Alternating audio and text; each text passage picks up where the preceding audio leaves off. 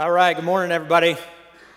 Great to see you guys here today. Want to welcome all of you, whether you're here in person or you're watching online. I really appreciate this chance to come together and worship. You know, I don't, I don't have to tell you, there is a lot of bad news in the world today. But right now, we're going to focus on some good news, really the best news. And if you happen to be new here, you picked a great time to join us. For the last couple months, we've been going through a series called God's Kingdom Story. And in this series, we're, we're on a journey through the big story of the Bible from creation to Christ. And I'm excited because we've covered 11 chapters of this story so far. But I want you to get ready because every one of those chapters has been leading up to this moment. Every one of those chapters has been leading up to the cross. And that's what we're going to focus on today the sacrifice of Jesus. And the reality is, if we don't understand the cross, we don't understand Jesus. We don't understand God's kingdom story as a whole. So, what about you? Do you feel like you really understand the cross of Jesus? Do you know why Jesus died? Maybe you do, maybe you don't.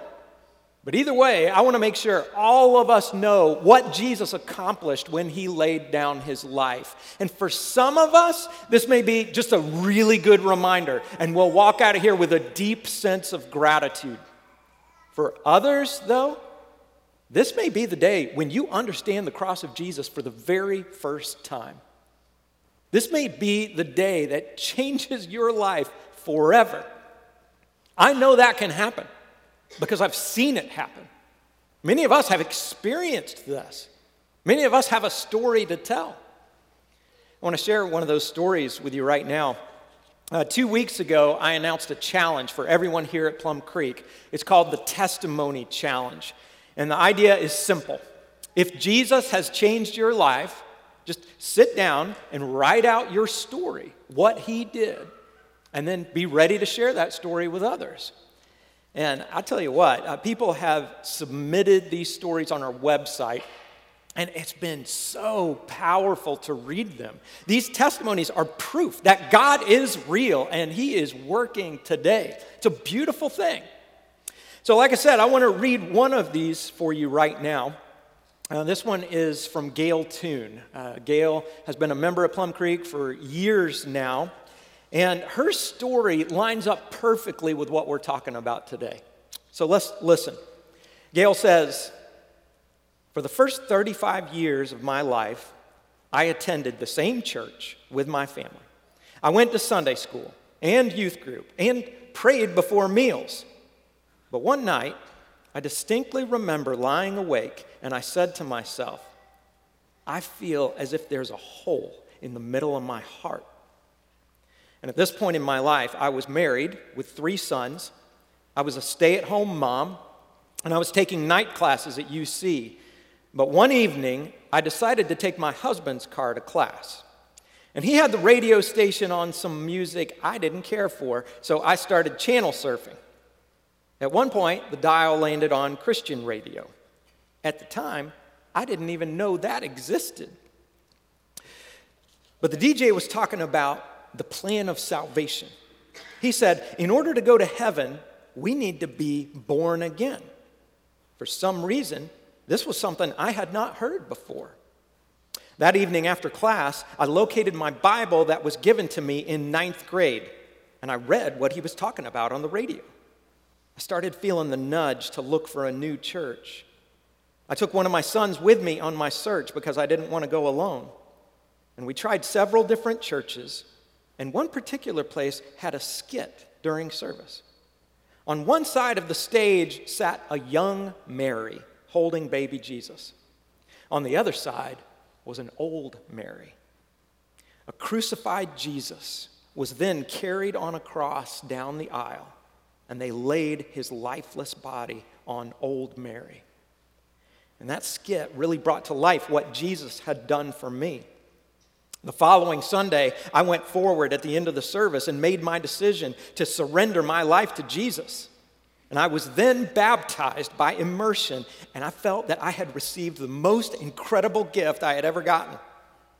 After my baptism, I literally could feel that hole in my heart full of the love of Jesus and the Holy Spirit. And I also felt the joy that's mentioned in 1 Peter 1 8, which says, Though you have not seen him, you love him. Though you do not now see him, you believe in him and rejoice with a joy that is inexpressible and filled with glory. As I read that story, I noticed that God spoke to Gail in several different ways.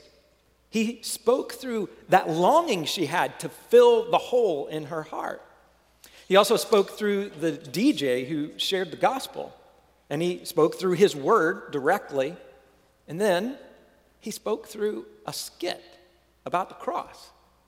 And what did Gail say? She said, That skit really brought to life what Jesus had done for me. So, what is it that Jesus has done for us? That's the question we want to answer this morning. So, let's dive in.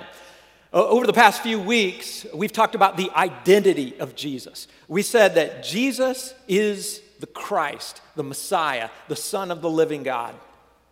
He's the long awaited king. He was anointed and chosen by God for a special purpose. And what was that purpose? Why did he come to this world in the first place? Well, Jesus answered that himself. Look at what he said in the Gospel of Mark, chapter 10, verse 45. He said, For even the Son of Man, and that's a title that refers to Jesus, even the Son of Man did not come to be served, but to serve and to give his life as a ransom for many. Now, I'd love to talk about the first half of that verse, but I want to zero in on the last phrase there. Jesus came to give his life as a ransom for many. That's kind of a strange thing to say, isn't it? Because when do we normally hear the word ransom? You normally hear that when somebody's been kidnapped, right? The, the kidnapper says, I'm not going to let this person go until you give me that ransom. And then they'll, they'll say something specific. In an old movie, it might be, uh, you, you need to give me a million dollars in unmarked bills and a helicopter full of fuel. And if you don't give me those things in two hours, this person's going to get it. We understand that scenario, right? We've, we've seen that, we've heard about that. But what does Jesus mean here in Mark 10 45. What is this ransom? Who's been kidnapped? And who's going to get paid? Well, as we start to answer those questions, I want to go ahead and give you the big takeaway for this sermon. Now, I'm going to tell you the reason why Jesus died right now. And you want to pay close attention here because this is super important. Are you ready? Here it is. The reason Jesus died is substitutionary atonement. It's amazing, isn't it? Wow. I know for some of us these words might not seem amazing. Uh, this, this phrase might uh, be liable to uh, make you fall asleep, take a nap. If you think I'm starting to get into theological mumbo jumbo, it might not feel like exciting. But I'm telling you, these words are exciting. It's the best news you could ever hear. So let, us look at this. What, what do we mean when we say substitutionary atonement? What are these words about? Well, it's really not that complicated. We'll start with atonement. How do we define that word? Atonement is paying the price to cover a wrong that was done. It's satisfying the demands of justice, it's covering a debt that you owe. And we get that, right? For example, uh, let's say that I took your wallet, stole your wallet, which of course I would never do. We're just using our imagination here. But let's say I stole your wallet and I took your credit card and I went on a $500 spending spree. That's a crime, right? That would be a wrong.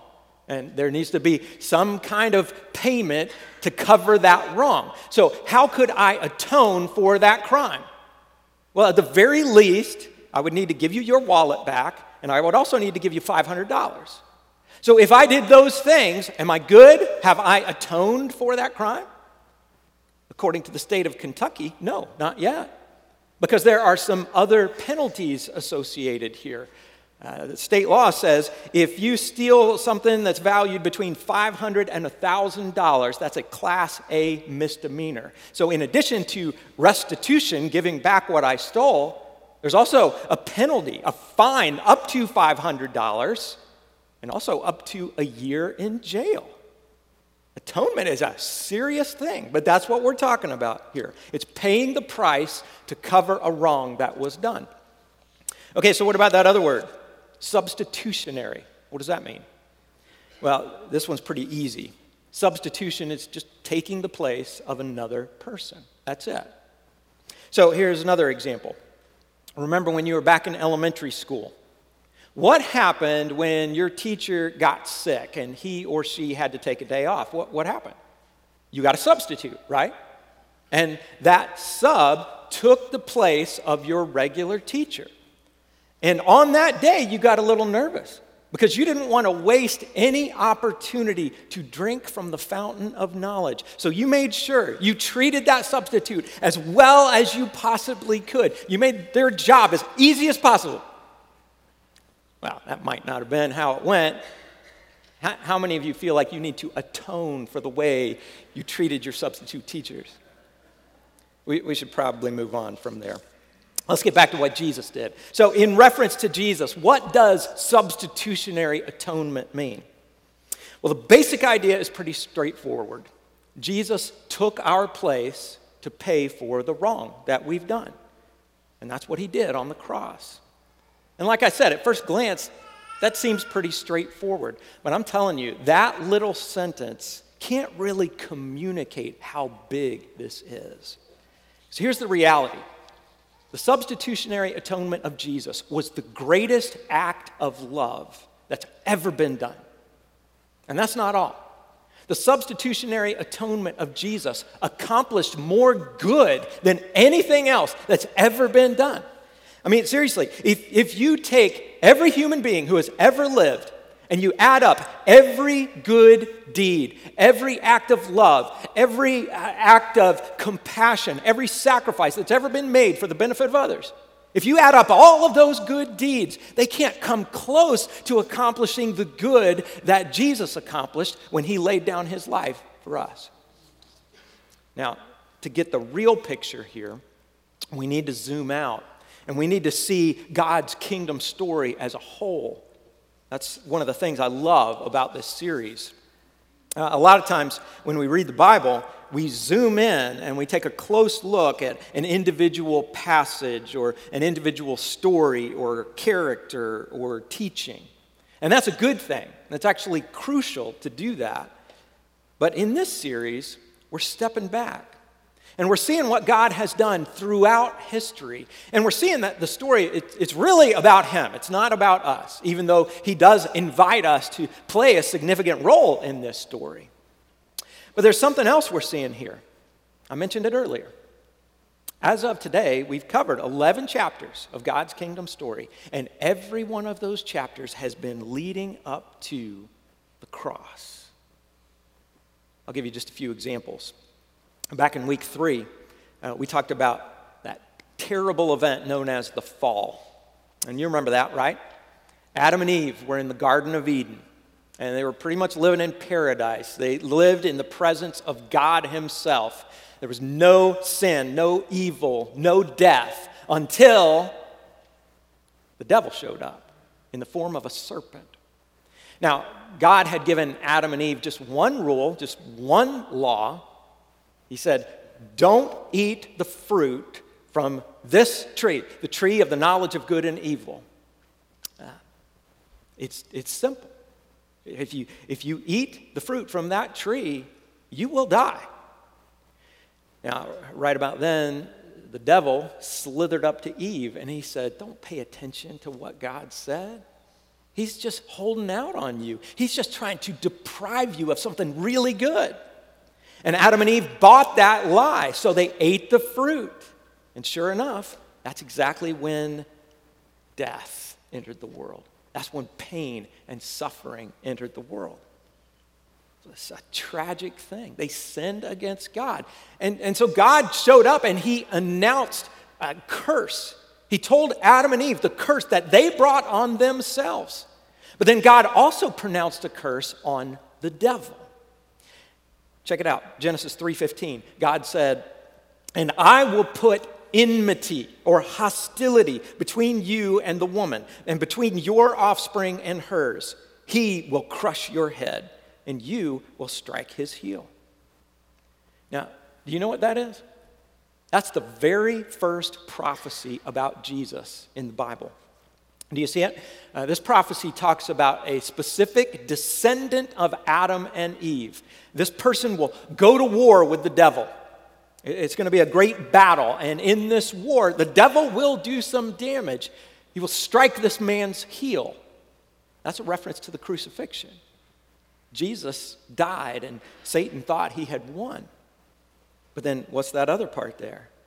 This descendant of Adam and Eve would crush the head of the serpent. He would rise again, and Jesus would eventually destroy the devil once and for all. It's an amazing prophecy, and it leads straight to Jesus, straight to the cross. But that's not all. Fast forward to chapter 6 of God's kingdom story. That's where we focused on Abraham, the great patriarch, the father of Israel. In Genesis 12, 3, God came to Abraham and he offered this amazing blessing. He said, I will bless those who bless you, and whoever curses you, I will curse, and all the peoples on earth will be blessed through you. Now, this was a pivotal moment because right here, God was setting aside a special people, his chosen people, the nation of Israel. And God would bless this nation in a powerful way. But the blessing wouldn't end with Israel. God said, Abraham, all peoples on earth will be blessed through you. Now, how would that happen? It would happen through one of Abraham's descendants, Jesus. It would happen through the substitutionary atonement. It's very cool. And then, uh, what about that chapter on sacrifice? That's when we talked about the old covenant law system. God made a covenant with Moses and the people of Israel. It was a formal agreement. God gave Moses the Ten Commandments. And he said, Guys, if you obey these commands, you will be my treasured possession. Of course, the Israelites did not obey those commands. They broke God's rules and laws left and right. They did all kinds of wrong. And when a wrong has been done, what needs to happen? There needs to be atonement. Somebody has to pay. So God set up this temporary system. And we read about this system in the book of Leviticus. In Leviticus chapter 4, God came to Moses and he said, If someone brings a lamb as their sin offering, they are to bring a female without defect. They are to lay their hand on its head and slaughter it for a sin offering. And what's the point of that? Why did this animal have to die? Well, look at uh, Leviticus 4:35, just a few verses down. It says, "In this way the priest will make atonement for them." For the sin they have committed, and they will be forgiven. There's that word again atonement. So during this temporary period, God allowed an animal to be a substitute, literally dying in your place to cover the penalty for your sins. But there's a big problem here, isn't there? Here's the problem. You see it in, in the New Testament, Hebrews chapter 10, verse 4. It says, It's impossible for the blood of animals to pay for your sins. It doesn't work. And why doesn't it work? Because they're animals. Uh, it, it doesn't make sense for that to work. Like if, if somebody commits a murder, they can't pay for that crime by killing their dog. It's just not logical. So, what kind of sacrifice does work? You guessed it. The only effective sacrifice is the substitutionary atonement of Jesus. And this is what John the Baptist was talking about in the Gospel of John, chapter 1. John the Baptist saw Jesus coming toward him, and he said, Look, the Lamb of God who takes away the sin of the world. So Jesus offered himself as the true sacrificial lamb. And as we look across the Bible, we see that this was God's plan all along. In chapter 9 of this kingdom story, we talked about the prophets. And the prophets were these individuals who spoke for God. Uh, they said all kinds of things on God's behalf. And one of the things they talked about again and again was this coming Messiah. This Messiah, he would be a great king, the king of all kings.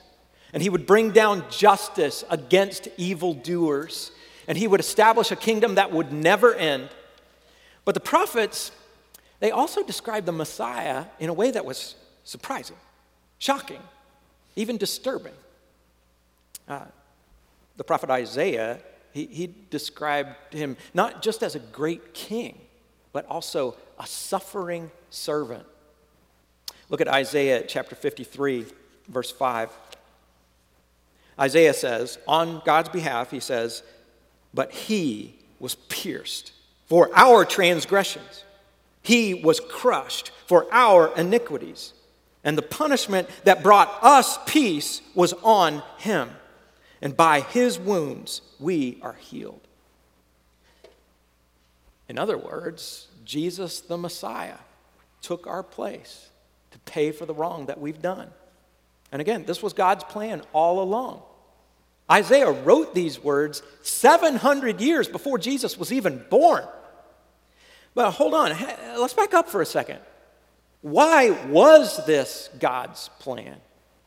Why did Jesus have to suffer and die? Why did anybody have to die? After all, we, we say that God is good. He's full of love. And, and when we do wrong, He wants to forgive us. And we didn't come up with that idea. That's in the Word of God. Psalm 86, verse 5 it says, You, Lord, are forgiving and good, abounding in love to all who call to you. Now, if that's the case, if God is that loving and good and forgiving, and this is a very good question. Why does anyone have to die? Why, why can't God say, hey guys, I understand? You, you, you just can't help it. You want to do good, you try to do good, but you're just not good at being good. So here's what we'll do we'll just pretend those sins never happened. We'll, we'll just uh, brush them under the rug, and I'll take you as you are, and we'll call it good. Welcome to heaven. Why would God not say that? Well, we need to go back to week one of this series, and we need to remember who God is. Because, sure, it's absolutely true that God loves us, despite the fact that we're sinners. And it's absolutely true that God wants to forgive us. However, there's another side to God's character. You might remember this. We said that God's character is like two sides of the same coin. On one side, God is love. That's who He is. But there's another side to the coin God is also holy. Now, what does it mean when we say that God is holy? It means that he is set apart. He stands alone. There is no one else like him. No one has his character, his characteristics. No one else is 100% good, 100% pure and justice and just. And because of God's perfect justice, he hates sin. He hates evil with a burning passion. It's a white hot rage, it's a wrath. And this wrath is actually a good thing, isn't it? We want a God who hates evil. I don't want to say much about the horrific tragedy that happened down in Nashville this week. But you and I both know that was pure evil. And if God saw that, and he just shrugged his shoulders and looked the other way, he would not be good. But that's not what God does when he sees that. He hates evil, and evil cannot go unpunished. And listen, not every sin is as devastating as that was, but every sin is evil. It's rebellion against God. And he can't just let that go. So we need to understand these two sides of God's nature. And wrath is an expression of God's holiness. And that's bad news because our sin puts us on the receiving end of God's wrath. But there's also good news grace is an expression of God's love. And what is grace? It's a gift that we don't deserve. That's, that's what that word means. And we see examples of God's grace all over the Bible, especially in the New Testament. John 3:16 is probably the most famous example. God loved this world so much. He loved you and me so much that he gave this gift, this grace that we don't deserve. And the gift was his one and only son, the lamb of God. 1 John 2 verse 2 says it this way. He, Jesus, is the atoning sacrifice for our sins. And, and not only for ours, but also for the sins of the whole world. It goes back to that idea of a ransom. Remember, Jesus said he came to give his life as a ransom for many. And how does that make sense? How does that work out? Who, who has been kidnapped here? Well, in a way, it's us. We have all sinned and we've been held captive by our sin. So then, who is it that's demanding a ransom? Might seem strange to say, but it's God. Because of his perfect justice, because of his holiness, somebody has to pay, right? And without Jesus, we would all bear the brunt of God's wrath. There would be no other option. Without Jesus, we're headed for hell. But that's not what God wanted. Because of God's great love for us, He was willing to do whatever it took to bring us back to Him. He was willing to give His Son as the perfect sacrifice. In the end, Jesus paid the ransom. He's the one who paid the price. And He wasn't coerced, He did that willingly. He made it possible for us to live forever with God when He bought our freedom with His blood. He made it possible for us to, to be with God for all eternity, living in His presence, worshiping Him. That's what Jesus accomplished on the cross. You know, today is the beginning of what some people call Holy Week. Holy Week starts with Palm Sunday.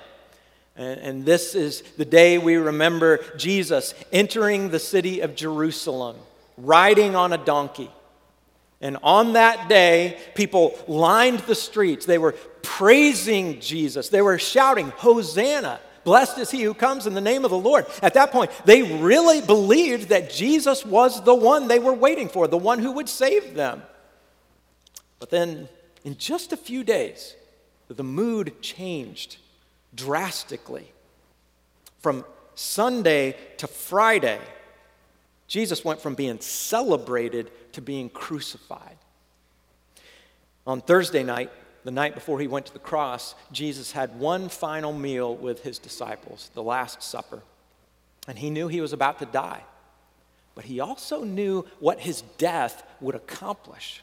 And so he told his disciples to remember his sacrifice with a special ceremony. He, he took a piece of bread and he said, This is my body broken for you. And then there was the cup.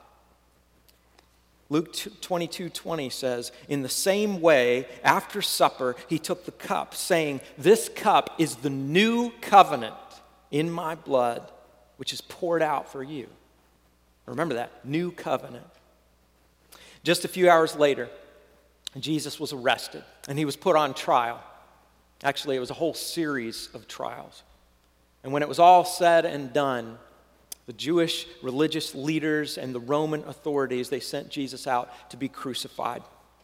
He was mocked, he was beaten beyond recognition. People spit on him, they laughed at him, and finally, they nailed him to a cross. Nails pierced his hands and his feet, and he hung there on that cross for hours, just in excruciating pain, gasping for breath. His suffering was beyond anything we could imagine. And the Apostle John was right there, and he heard the final words that Jesus spoke. John 19, verse 30, Jesus said, It is finished. And with that, he bowed his head and gave up his spirit. What did he mean? It is finished. He meant that he accomplished his mission.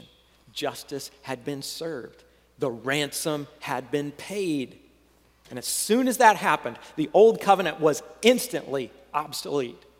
And that's a very good thing because the old covenant didn't work. All those animal sacrifices that had to be offered again and again and again, it didn't work. Because with the old covenant, here's the deal you just struggle and strive and work as hard as you can to obey all of God's rules, all of His commands, but we don't have it in us, do we? We're not perfect. We can try as hard as we can to reach God's standard, but we will never get there on our own. That's why we needed a new covenant. We needed Jesus. He became our perfect sacrifice. And he's the only person in history who could have ever done that. Because he was the only one who never sinned. If he had sinned, he'd have his own sins to pay for. But he never sinned. And he chose to be pierced for our transgressions and crushed for our iniquities. And by his wounds, we are healed. We don't earn it, we can't earn it. It's a gift. And the question is have you received that gift? It's not yours until you receive it. And the Bible explains how we receive this gift. We're saved by grace through faith. By grace through faith. Grace is that gift that we don't deserve. And faith is both believing and trusting in Jesus. It's putting your life in His hands. And when you have that genuine faith, you will respond to Jesus in several different ways. One thing you will do is you will repent, turn away from your old life, turn away from everything that is not pleasing or honoring to God. And then you also confess or declare that Jesus is your Lord and your Master. And then you're also baptized into Christ, immersed in water. And this marks the end of your old life and the beginning of your new life in Christ. We're going to see someone take that step here in just a few minutes. And if you've never taken that step, you can do that today. But what about those of us who have already received this gift? Well, if that's you, I've got to ask are you full of gratitude for what Jesus has done? And are you expressing that gratitude to Him on a daily basis? That's one of the things we do when we come together and worship here on Sunday mornings. But we also have a special opportunity to do that this coming Friday night. Jared mentioned this. We're having this prayer and worship night right here in this room. And man, I, am so looking forward to this. It's going to be a time where uh, you can just make your way around the room to different stations, and one of those stations will be a place where we thank Jesus for what he's done. And we're going to pray in several different ways. We're, we're going to go to the prayer wall and pray for people who need Jesus. We're, uh, we're, we're going to ask God to do what only He can do in our church, through our church. I'm really looking forward to that, and I hope you make it a priority to be here sometime between 6 and 10. Just come and go as you please. But I've got another, another thing for all of us who have received this gift. Um, if you have been blessed by Jesus, are you letting Him use you to be a blessing to others? Are, are you actively involved in leading people to a life changing relationship with Jesus? You know, there are so many ways to do that. But right now, we have a couple special opportunities. I mentioned this testimony challenge. I, I can't even tell you what it's like to read these stories. And God has already been doing amazing things through this. You'll hear more as time goes by. But if, if you haven't yet written your testimony and turned that in, I, I encourage you to do that today. Today is the deadline, the end of our two week challenge. So take some time this afternoon or this evening, write out your story and submit it at plumcreek.org slash testimony. And then another special opportunity we have this week is to bless others by inviting them to be a part of what we're doing here. Invite them to that uh, Easter jam on Saturday. Invite them to join us next Sunday for Easter. And I'm so excited about what our worship team has planned for next week. I mean, it's going to be an amazing day. We're, we're going to celebrate Jesus in a big way. So grab a couple of those invitations on your way out and pray about, think about who you can invite. As we leave here today, man, I hope we walk away with this deep sense of gratitude, with this deep love for what Jesus has done. It really was the greatest act of love in all of human history Jesus was our substitutionary atonement. He's the only one who could have done that. Only Jesus, the perfect Lamb of God, can offer us a substitutionary atonement for our sins. So let's pray and let's thank Him for what He has done. Father, as we've taken a few minutes here to, to look at one of the most important things that's, that's ever happened I pray that uh, it will just sink in how good this is, how, how much love that sacrifice required, what Jesus accomplished. Lord, I pray that we will be full of gratitude for those who haven't yet received the gift of grace that you offer. I pray that they will take that step. For those of us who have already received that gift, I, I pray that we will be thankful every day of our lives, and we'll also look for ways to bless others and point others to Jesus. And I pray for all of these things in the name of Jesus. Amen.